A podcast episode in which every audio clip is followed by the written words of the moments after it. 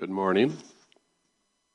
Uh, we're going to continue on from last week for those of you that were here and those of you that weren't. It's online. And uh, Jonathan's gotten pretty good with that. He's got the multi screen thing going so you can get the notes and speaking at the same time. Um, so this week we're going to talk about fallen gates. And uh, we're going to talk a little bit about Jesus' teaching on the powers of darkness. We're going to look at Matthew 16 and 17 in particular. Um, we're going to work our way there out of last week's kind of ancient aliens week we did. Um, we looked into some of the crazier stuff and showed how uh, there's a version of it that's not all new agey and crazy, um, while still keeping the supernatural um, and not divorcing the supernatural from the Bible, which is what it seems the majority of America has done. Uh, last week we made a case for a supernatural reading of Genesis 6. We looked at the rebuttals um, and showed how none of them made sense, and then we looked at the context of the New Testament. We brought in the passages from uh, the two the two Peters and Jude, um, how it gives confirmation to the source material that was presented in Enoch. We looked at a little bit of Enoch. Um, we noted that the biblical and Jewish version of the story is much different than the versions around the rest of Mesopotamia at the time, talking about the story of the, the angels that come down and uh, spiritual beings that come down in Genesis 6 and produce the Nephilim and the whole storyline and what happens with those spirits. Um, we came to the theory that the unclean bastard are mixed spirits that we see in the New Testament, according to Second Temple Judaism and just different passages in the Old Testament, which we'll point to today. Um, this week, we're going to look at what becomes of the Nephilim. We're going to talk a little bit about the idea of cosmic geography and what that looks like in the Bible, uh, how that interacts, the physical realm interacting with the spiritual realm over top of it and people just call it cosmic geography. It sounds crazy. That's just what they call it. But we, we see it in the Old Testament, we see it in the New Testament. Um, how did Jesus handle these different spirits, and where did Jesus journey and why? And we're going to look at, again, Matthew 16 and 17. Um, we left off last week with uh, the Nephilim were on the earth in those days, Genesis 6 4, and also afterwards. We're going to focus on the afterward part today. Um, and there's three theories, speculations based on what happens with these Nephilim afterwards. Um, some believe that some more spiritual beings fell and created more of these giant demon people. And then the theory is that the Bible says that Noah was pure and he was righteous for his generation. Um, but there's the possibility that his wife or his son's wives carried the genes. And then there's also people that say the flood was regional in nature, only covering the Middle East. Those are all theories. There's nothing in the Bible to say one way or the other, so I don't spend much time on it. Either way, we have more giants when we get them in Genesis 15 13. Um, and then the Lord said to Abram, so we've already, we're, we're past Babel. Uh, the Lord said to Abram, Know for certain that your offspring, or offspring will be sojourners in the land that is not theirs, and will be servants there, talking about Egypt. And they will be afflicted for 400 years, but I will bring judgment on the nation that they serve. And afterwards they will come out with great possessions, and for you, you shall go to your fathers in peace. You shall be buried in a good, in good old age. And they shall come back here in the fourth generation, for the iniquity of the Amorites is not yet complete. It's kind of a weird passage in Genesis.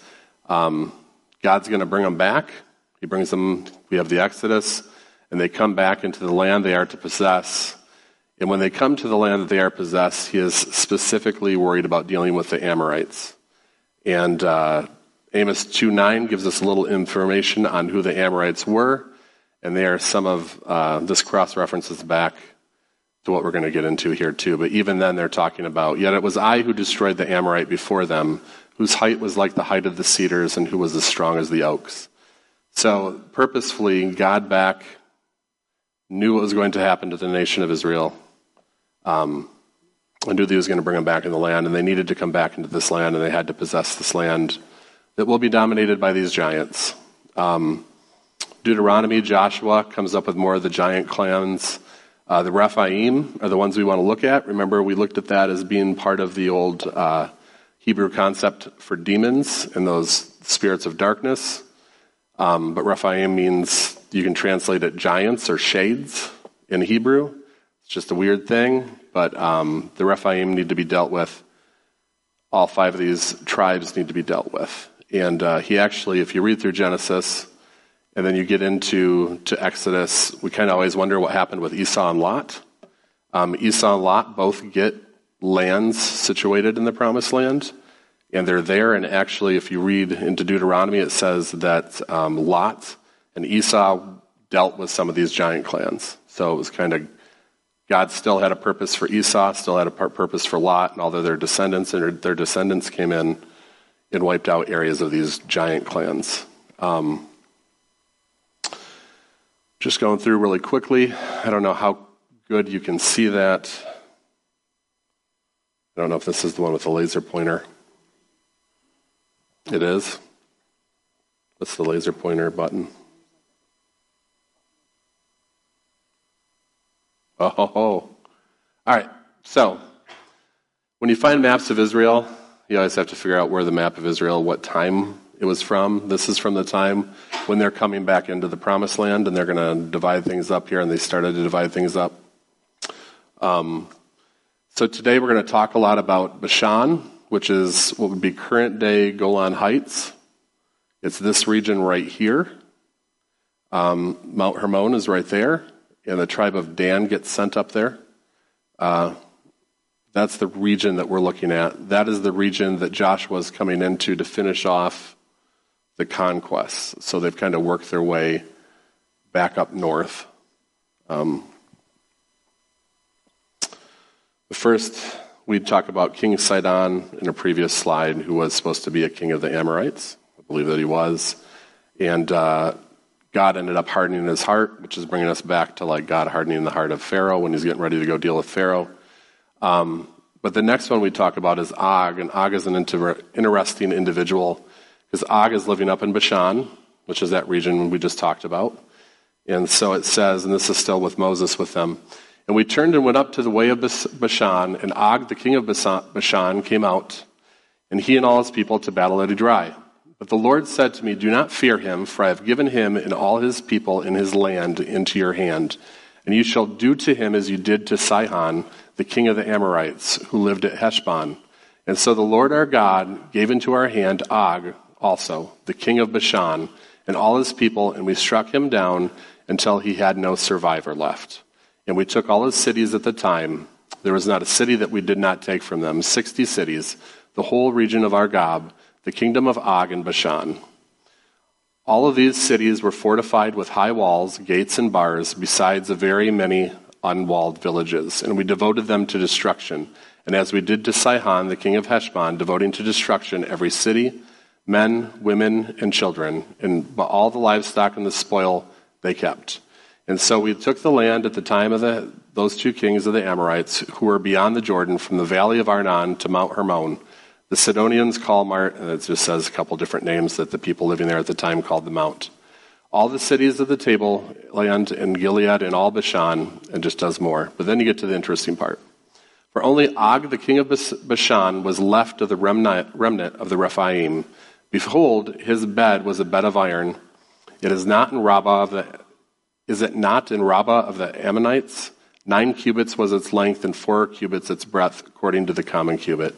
It was a giant bed. It was a giant iron bed for this giant man. It ends up being like 14 feet long and fortified, and this Og character. Um, also plays a role in. Uh, we talked a little bit about Greek mythology. Uh, he shows up in Greek mythology too. They refer to him. Hebrews call him Og. He had a longer name. Um, anyway, they go up and they take care of Og. They take care of what they say is the last of the, the Rephaim. Um, the meaning of Rephaim is disputed at times. We see them as giants in the Old Testament, but the root word is interesting. Most scholars now believe it to be from the Ugaritic uh, language, meaning dead spirit kings. Um, Ugaritic, just as a reminder, Ugaritic is the language of the Canaanites. So it shares a lot of the same stuff as Hebrew. Uh, some of the language just equally goes back and forth. Um, the Bible also references them as spirits in Sheol, and this begins to paint a picture of the leftover Nephilim spirits without needing to really extract anything from First Enoch. So the idea is you had all these giant tribes up north. Their spirits are remaining on the earth in a land that they say is the land of, like, where you get to Sheol, to hell. Just a strange territory. Um, not really going to get into this, but it gets into the meaning of Bashan, and it talks about how the giants of the north believed that this region was actually like the gateway to hell. And the reason that's important, because we're going to get to Matthew 16 here. Um, the Canaanites would worship Baal up there, and it was the place for Baal. Um, it's also a place where we find this. We get more ancient alien type stuff, which we already said there's no ancient aliens. But stuff that they throw on TV to make you get all wondering about things. This is actually um, in the Golan Heights and was discovered not super long ago, and it's always just kind of wigged people out because if you look at, to give you an idea in size, that's, that's like a large cow. So you have all of these basalt rings around it, and it predates the pyramids. Um, it's roughly about the same age as Stonehenge. Just interesting that that exists in the promised land, and I didn't know that from previous people. Happens to be the region where all these giants supposedly lived, and the locals refer to it as the Wheel of Spirits or the Wheel of Giants. Um, so, I'm going to skip through Isaiah 14. Let's talk a little bit about land. Um, we'll talk about the idea of cosmic geography, not the best term for it. But spiritual beings have jurisdiction. We talked about principalities and powers two weeks ago. We talked about where we believe principalities and powers come from and how they are set up among the nations. Um, but Yahweh chooses Israel as his own. Um, in land, it's kind of owned by the powers. Um, we'll talk about Naaman real quick because this is a weird oddity in the Old Testament too. If anybody remembers Sunday school court stories about Naaman, Naaman was a Syrian general who served the king, and he developed leprosy, and all of the Syrian people, nobody could do anything for Naaman. And so Naaman, there happened to be a Hebrew girl that worked in one of the households and said, if you go down to Israel and you talk with, uh, talk with our prophet, you can be healed. Uh, we serve a healing God. And so Naaman goes down and he asked, like, how much do I have to pay? What do I need to do to be healed? And God and uh, the prophet says, go dip uh, seven times in the river and come out. And so the general goes and he's like, this seems kind of crazy, but I came all this way. He goes, he dips seven times, and he comes out healed. And he goes back. And then he returned to the man of God, he and all his company, and he came and he stood before him and he said, Behold, I know that there is no God in all the earth but it is Israel. So accept now a present from your servant. But he said, As the Lord lives before whom I stand, I will receive none. And Naaman urged him to take it, but he refused. Then Naaman said, If not, please let there be given to your servant two mule loads of earth. For from now on, your servant will not offer burnt offerings or sacrifice to any God but the Lord. In this matter, may the Lord pardon your servant when my master goes into the house of Rimmon which is who is his king is worshiping, um, leaning on my arm, and I bow myself in the house of Rimmon. When I buy myself, when I bow myself in the house of Rimmon, the Lord pardon your servant in this matter. And he said to him, Go in peace. So the idea here, he knows now that Yahweh is the true God. He's from the Syrian region. He doesn't want to go back and worship Rimmon. He doesn't want to go with his king, but he knows that he's going to have to. And he's saying, Listen, I need forgiveness for this. I just want you to know that I want to worship Yahweh. And that's where the two loads of uh, basically dirt, soil, from Yahweh's turf, which is Israel, he's going to take it back, and then he's going to worship on Yahweh's turf. Just how it kind of worked. Um, the idea that the land belongs to the spiritual overbeings. Um, and this is just one of the weird examples of a guy that found that, you know what, Yahweh's the real deal. He is God. And uh, he takes it back so that he can worship on Yahweh's turf. The other, the other time we see this, right from Samuel also, is uh, when the Philistines captured the Ark of God. They brought it, to, brought it from Ebenezer to Ashdod. Then the Philistines took the ark of God and brought it into the house of Dagon and set it up beside Dagon. Dagon is this giant idol, one of the, one of the false gods living in other nations, ruling the nations there. And when the people of Ashdod rose early the next day, behold, Dagon had fallen face downward on the ground before the ark of the Lord. And so they took Dagon and they propped him back up in place. But when they rose early the next morning, behold, Dagon had fallen face downward on the ground before the ark of the Lord, and the head of Dagon and both his hands were cut off on the threshold. Only the trunk of Dagon was left to him. And that is why the priest of Dagon and all who enter the house of Dagon do not tread on the threshold of Dagon and Ashdod to this day. The idea was there was a battle of God there. And where Dagon fell, because he was defeated, that is Yahweh's turf, that little strip. And so they would walk around it in order to get back into the temple and do what they needed to do.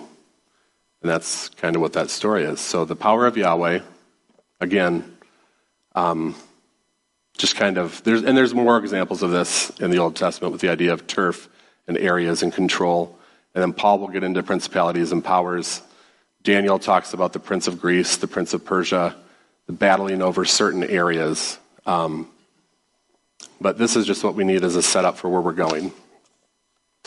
Getting to Jesus. We're going to go back to Bashan, that region in the north by Mount Hermon. Uh, Bashan he, is the Hebrew translation for Batin and Ugaritic, meaning it is the place of the serpent or the dragon. So this whole area has always been, to a lot of the ancients, it's kind of a spooky place. It's an evil place. Um, Caesarea Philippi was built at the foot of Mount Hermon. Um, that's what it was called in Jesus' time. It had other names before that. Uh, it was also the, one of the headwater sources for the Jordan River, so it's coming out of the mountains, and that's where the Jordan flows down through Israel. Um, and uh, Hermon derives from the word uh, herem, which means to devote to destruction. So the mountain means that which God has devoted to destruction. Um, herem is the word that's used back when they're conquering the giant clans, and God is saying you wipe them all out man, woman, and child, and you're like, whoa, Yahweh, uh, genocide? But the idea is that you had to wipe out that line of people, so it means to devote to destruction. The mountain actually means that. Um, historically, it's the place where, according to Enoch, the watchers made their oath in secret. Um, it's the land of the Rephaim, the Canaanite place for the entrance to the underworld. It's called, uh, they called it the gates of the underworld. Um, which for us would be the gates of hell or the gates of Hades. Um, the apostate king Jeroboam built an idolatrous worship center there, copying Baal worship.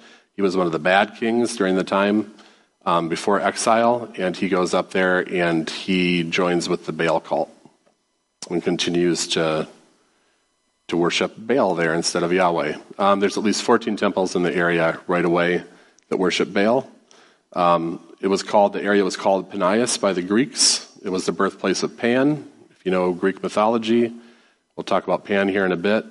And then it also ends up getting um, a large temple built to commemorate Caesar. So all of this is like in one place.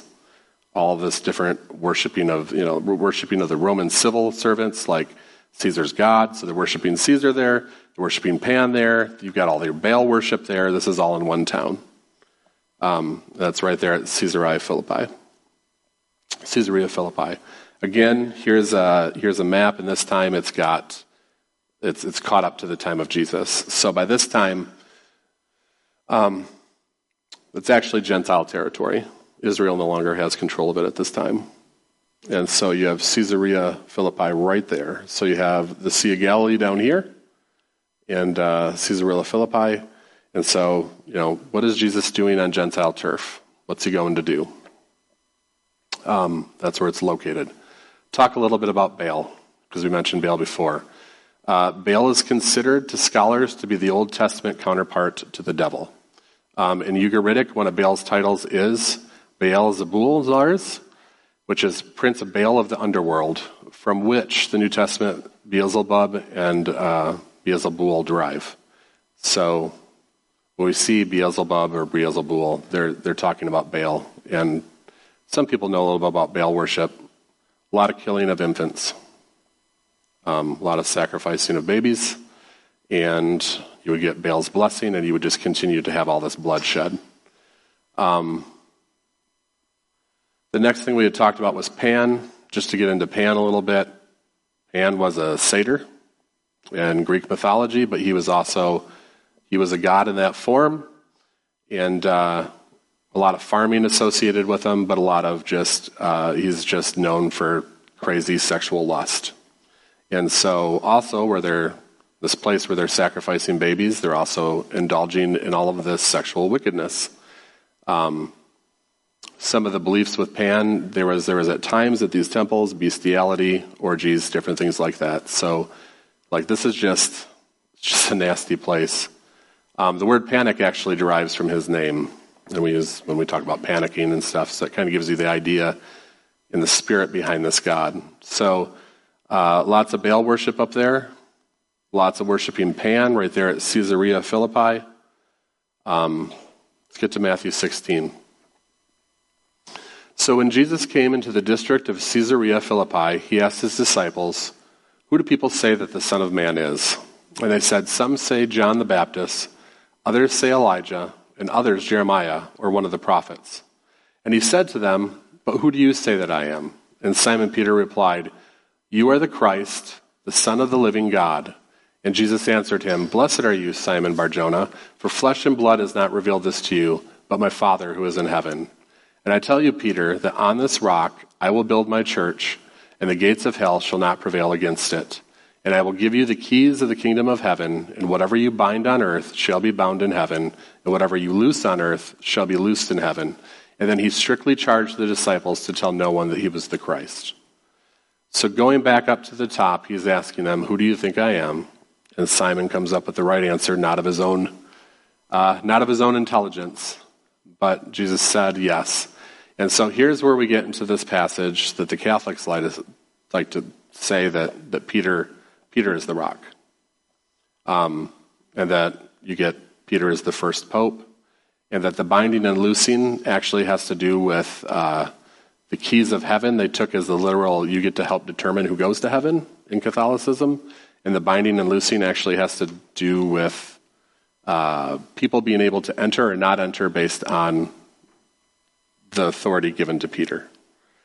So this is actually the verse where all of that Catholicism comes from.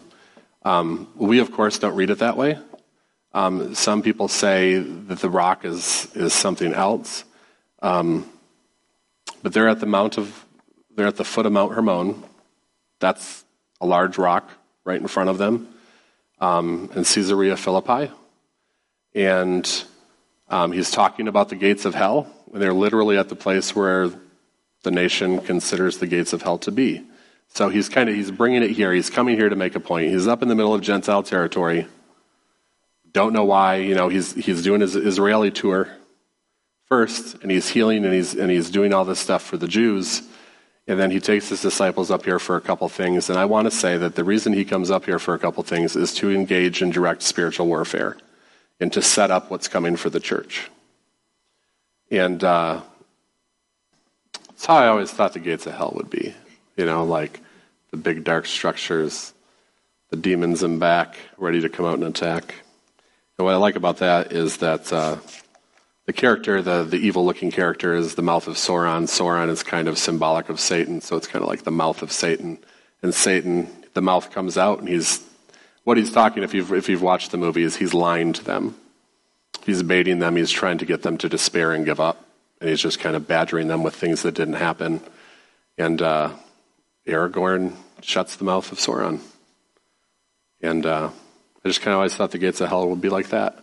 Um, but when Jesus is talking about the gates of hell, spiritually, we're not flipping now. Okay. Spiritually and physically, this is actually what he was talking about physically. Um, that cave is where they believed uh, Baal, prince of the underworld, would come out of, and demons would be sent from there, the spirits that he controlled. Um, the, the left picture is a depiction of uh, all of the temples at the time of Jesus. So this is this is what it looked like when when Jesus would be arriving arriving at Caesarea Philippi. Um, on the left part of that picture, you have the temple that was dedicated to worshiping Caesar. Um, kind of in front of the gates of hell, you can see the one, the cave back there. You have the temple to Pan, and then you have various temples to uh, Baal surrounding it. So when he comes to Caesarea Philippi and he's talking to his disciples, this is literally the backdrop of him when he's talking. And uh, you have the culmination of thousands of years of worshiping false gods and demons here. And so he's approaching his disciples um, here, and this is, you know, what he says. He says, And I tell you, Peter, on this rock I will build my church, and the gates of hell shall not prevail against it. The gates of hell are a defensive the defensive construct. We're not supposed to be on the defensive. Spiritual warfare should not be a thing of defense. And so he says, he takes them there, all the symbolism is there. Mount Hermon is also the place where supposedly those angels made their pact to do what they did in Genesis 6. So all of this history, all of this demonic is nested here. He's on the site where people were sacrificing the instance where they were having their bestiality and their orgies, and he's telling Peter right here, this is this is the defeat. This is what we defeat. You guys now have the keys. You have the keys of the kingdom of heaven. Whatever you bind on earth shall be bound in heaven, and whatever you loose on earth shall be loosed in heaven. Binding and loosing is 100% within the context of dealing with the demonic.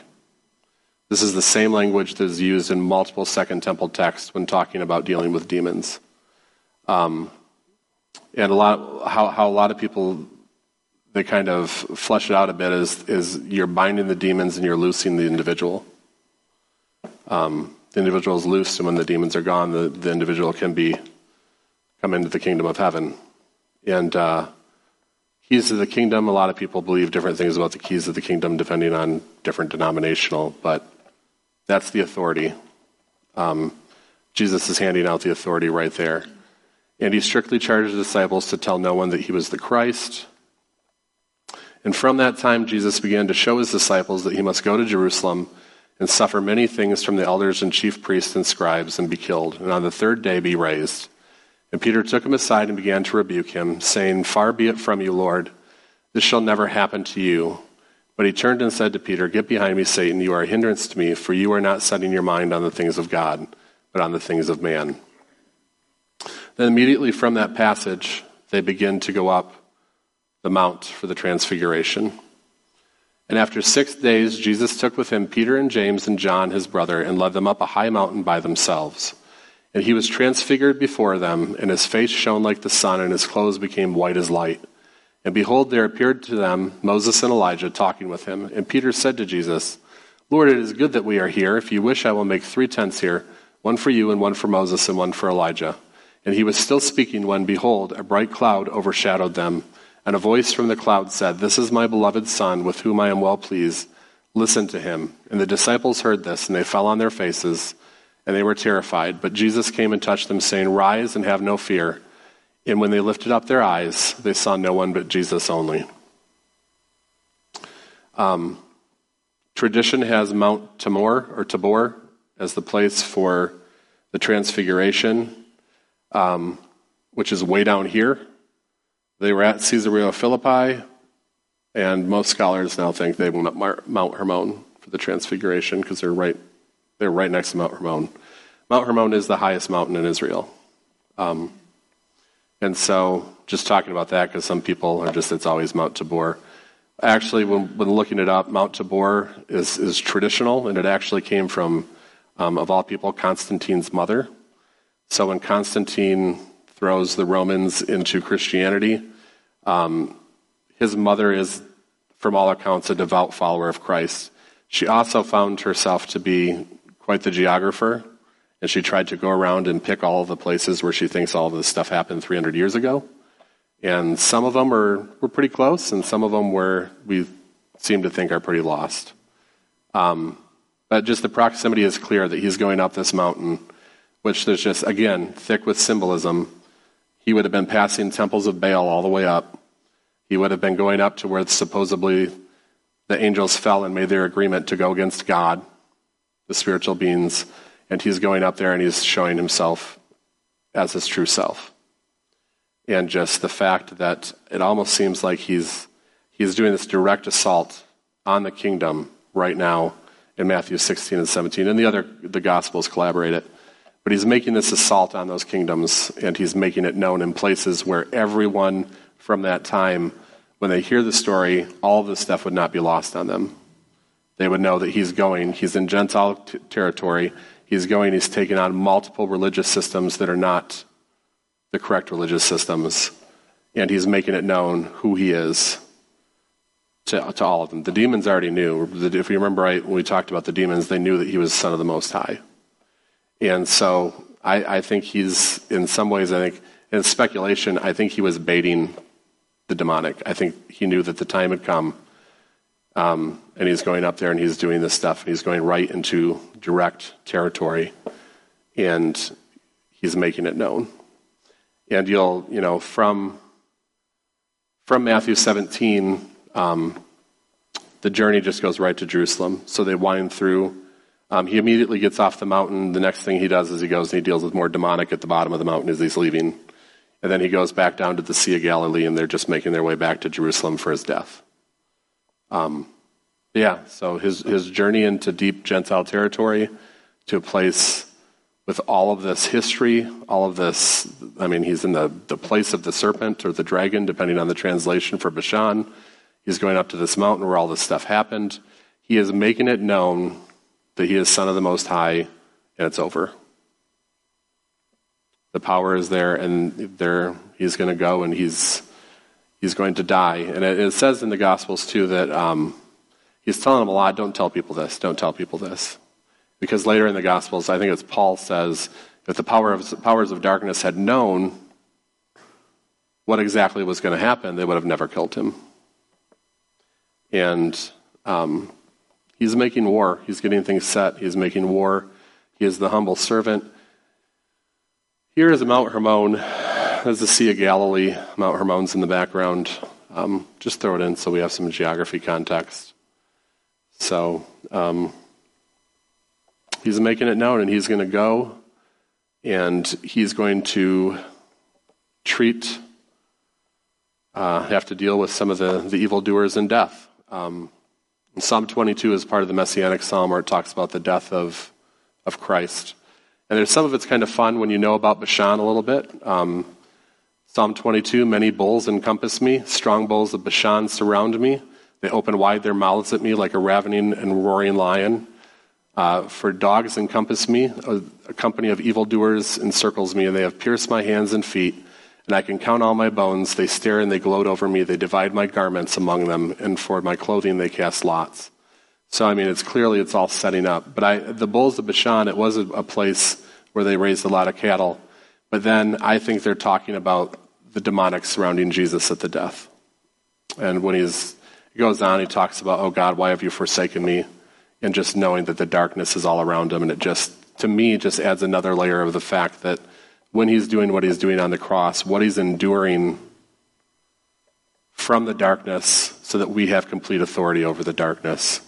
And again, this, this kind of the idea of the bulls and the ravening lions and the surrounding him made me think of another movie clip. And so I'd like to watch another movie clip. Yeah, I was just reading Psalm 22 and it made me kind of think of that. And, uh, you know, what, what Christ endured, endured on the cross and his, uh, his loss of connection with the Father and just the darkness that surrounded him. And similarly, the, the, the, forces of darkness, they don't know what's going to happen in the movie. And they didn't know what was going to happen. They knew that he was Son of the Most High God. I mean, all of the demons knew who he was, but yet they also wanted him dead. They didn't know God's plan. And so there was much celebration with them, but then they didn't know. His plan was not known to them.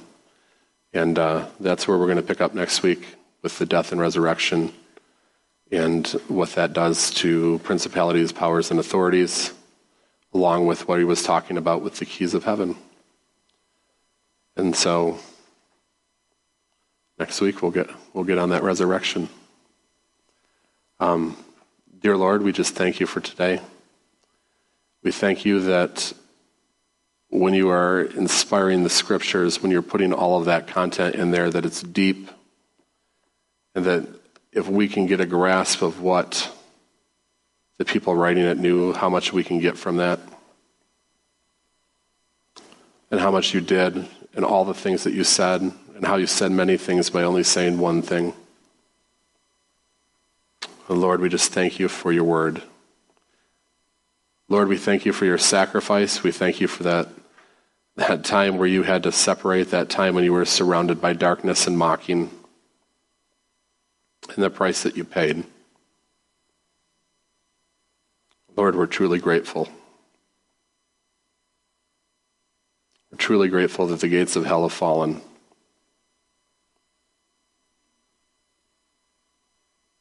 So, Lord, as we, as we continue to learn about this, show us what we can do to continue out those commands.